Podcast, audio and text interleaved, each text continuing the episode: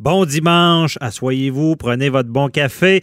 On a une bonne émission aujourd'hui. Euh, on commence avec euh, Maître Pascal Paradis d'Avocats sans frontières qui vient nous expliquer comment une guerre peut être légale. Évidemment, on parle, de ce qui se passe en Iran.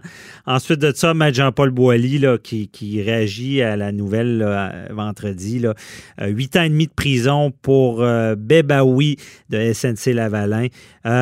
Maître Jean-Paul Rancourt qui nous parle du procès d'Harvey euh, Weinstein, comment ça se passe, la sélection du jury, et évidemment, en fin d'émission avec Matt Boily, la, la, réponse à vos questions, les questions du public. Votre émission commence maintenant. Vous écoutez. Avocat à la barre. Cette semaine, euh, évidemment, vous avez vu dans les médias euh, l'Iran, ce qui se passe en Iran. Euh, on craint, ben, certains craignent une guerre carrément. Il y a eu une escalade. Euh, il y a eu le meurtre d'un, ben, le meurtre, une attaque qui a créé la mort d'un général. Et il y a tous des concepts euh, de, de, de qu'on appelle de droit international. Et même euh, le président Trump disait, ben, s'il y a une guerre ou si on, fait des actions, on le fera dans un cadre légal. Et c'est difficile pour euh, le commun des mortels de dire que la guerre ou des conflits comme ça, il y a des règles à respecter.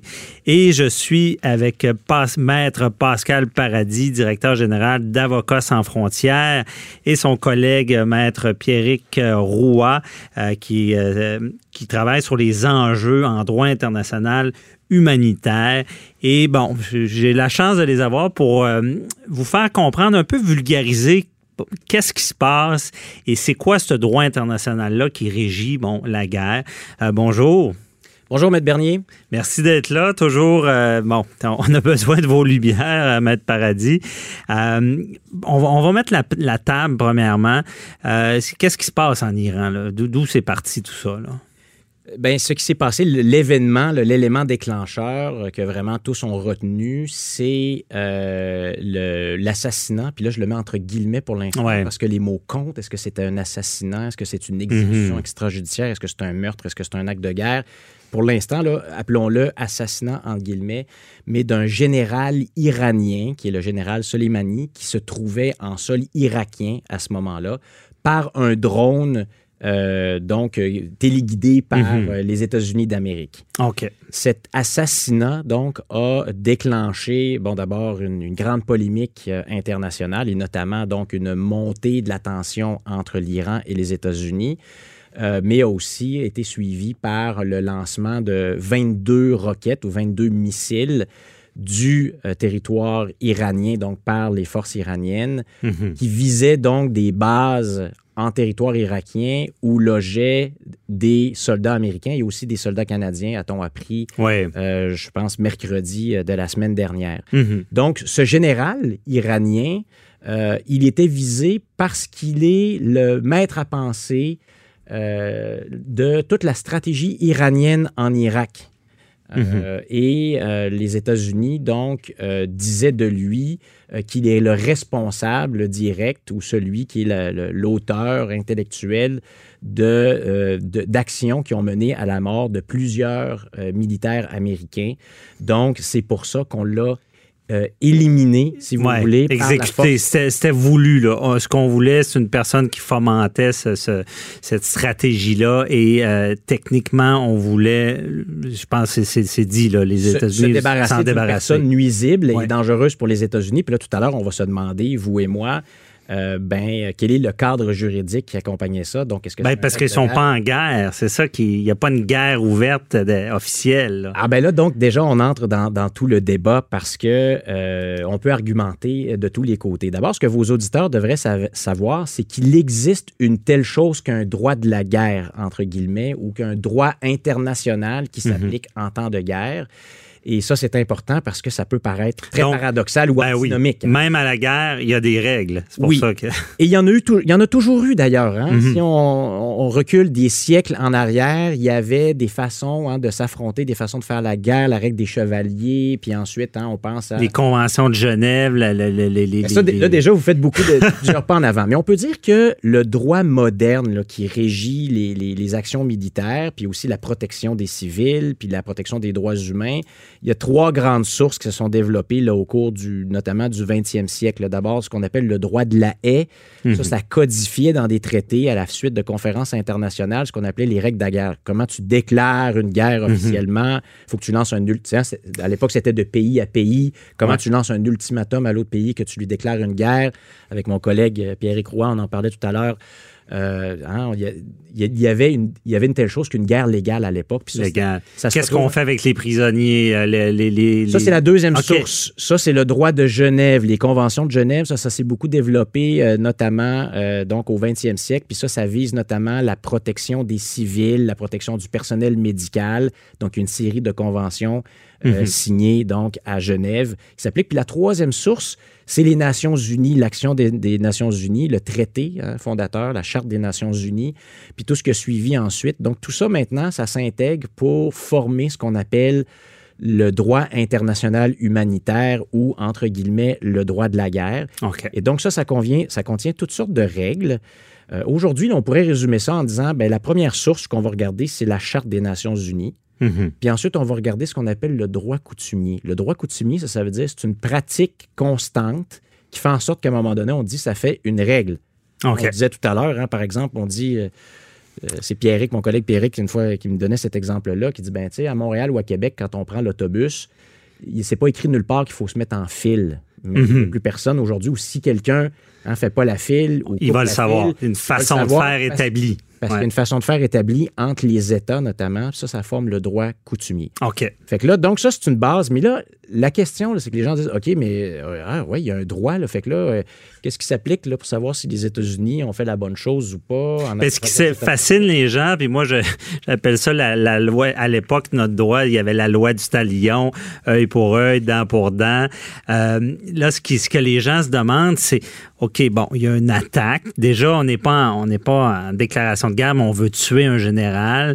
Et là, euh, on, on veut, euh, si on peut dire, il y, a, il y a comme une forme de. On dit, tu m'as attaqué, donc je vais te réattaquer, mais dans les règles, dans, dans, selon la loi. Comment ça fonctionne? C'est quoi ça? Bon, ben là, d'abord, la première chose, c'est que euh, pour qu'il y ait un- une action militaire, hein, une action Mhm. qui visait une personne, là, la, Ouais. la règle numéro un aujourd'hui, en 2020, c'est la Charte des Nations Unies qui nous la donne. C'est l'article 51 qui dit, ben, pour faire une attaque comme ça, il faut que tu sois en légitime défense. Ah, OK. Puis il y, a tout- il y a toute une règle de proportionnalité. Fait que là, la question, c'est de savoir si c'était de la légitime défense ou non. Mhm.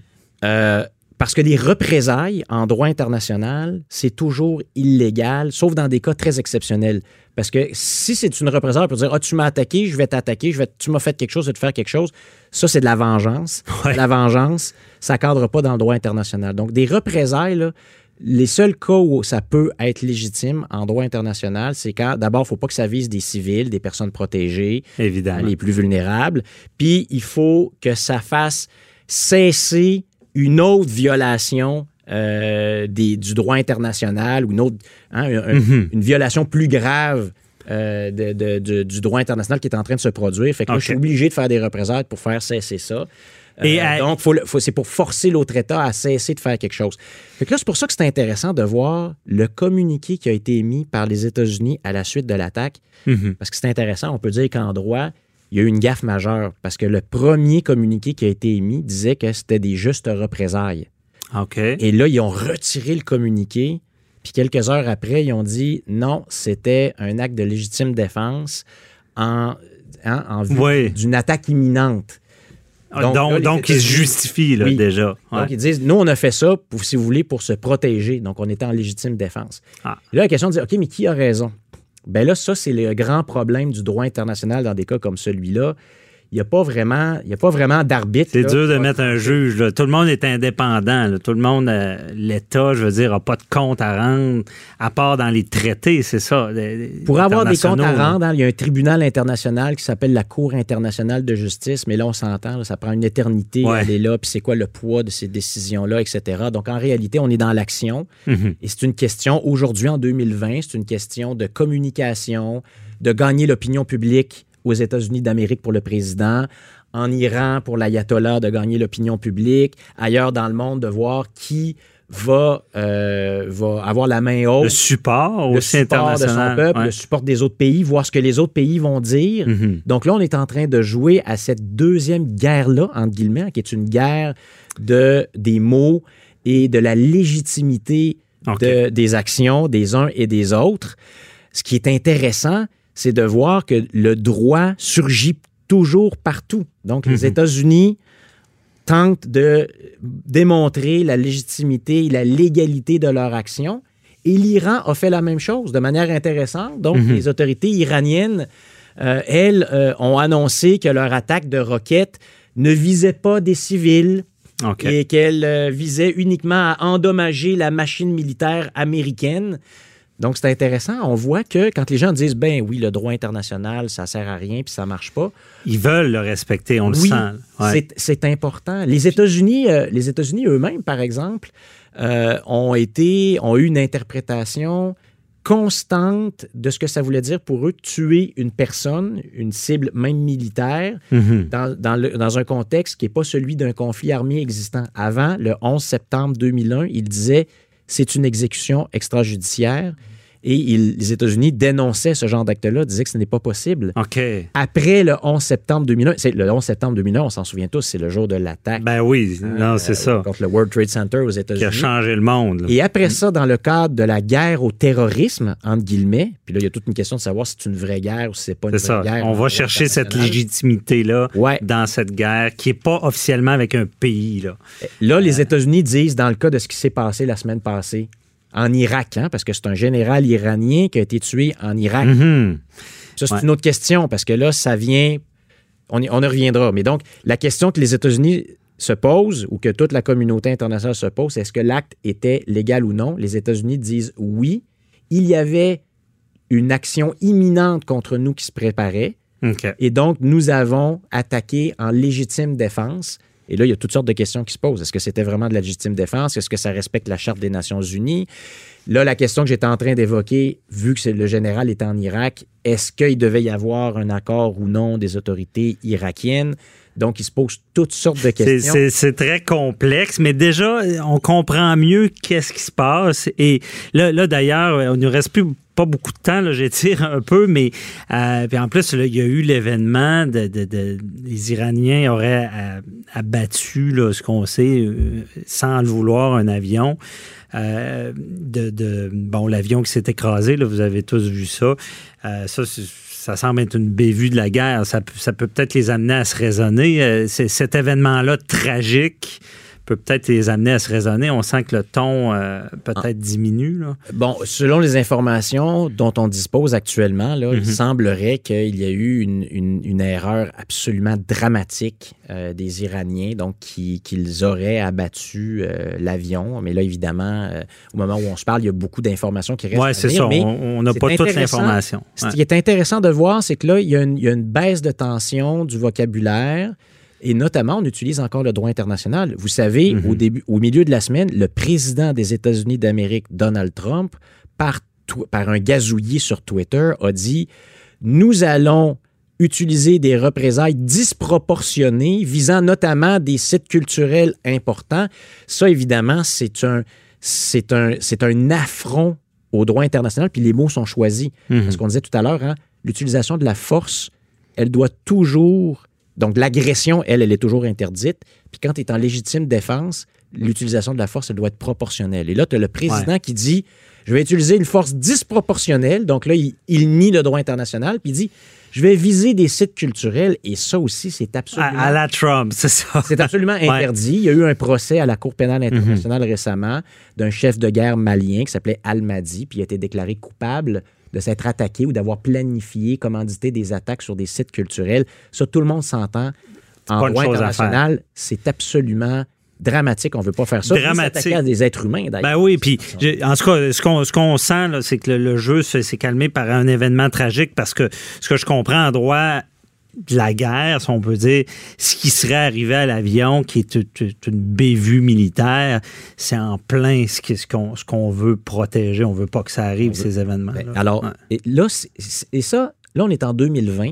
Et ça, c'est la grande différence des dernières décennies. Il y a une grande transformation des conflits. Mhm. Avant des conflits, là, typiquement, c'était d'un État à un autre, puis c'était des, des militaires hein, qui, qui Ouais. s'entretuaient. là. Je, je sursimplifie. Mhm. Aujourd'hui, la très, très, très grande majorité des victimes des conflits, ce sont des civils, ce sont des personnes protégées par le droit international, ce sont des enfants, ce sont des femmes, ce sont des personnes qui n'ont rien à voir Mhm. elles-mêmes avec le conflit. Ce sont toujours les principales victimes. Et vous avez raison, Maître Bernier, ce- l'édifice du droit international vise principalement à protéger ces personnes-là euh, et à faire en sorte qu'on vive dans un monde où il y a certaines règles et on est plus en paix, on respecte mieux le- les droits fondamentaux des personnes, dont au premier chef le droit à la vie puis le droit à la sécurité de, ton corps puis de ta personne. Mhm. Là, ben, c'est ce que vous protégez. Je veux dire, euh, Avocats sans frontières, vous, protégez l'humain euh, dans ses droits. C'est, sûr que c'est, En tout cas, c'est, pas des événements voulus, euh, mais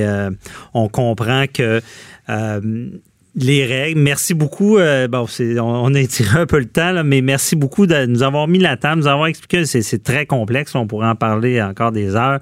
Mais déjà, on comprend mieux. Puis on verra, on souhaitera le meilleur dans, ce conflit-là et que ça, redescende, comme on dit. Merci beaucoup à, à vous deux. euh, Pascal Paradis, euh, directeur général d'Avocats sans frontières et qui est avec son conseiller qui travaille aux enjeux en droit international, euh, Pierrick Roy. Merci à vous deux euh, bonne journée. Bye bye. Merci beaucoup. Bonne journée.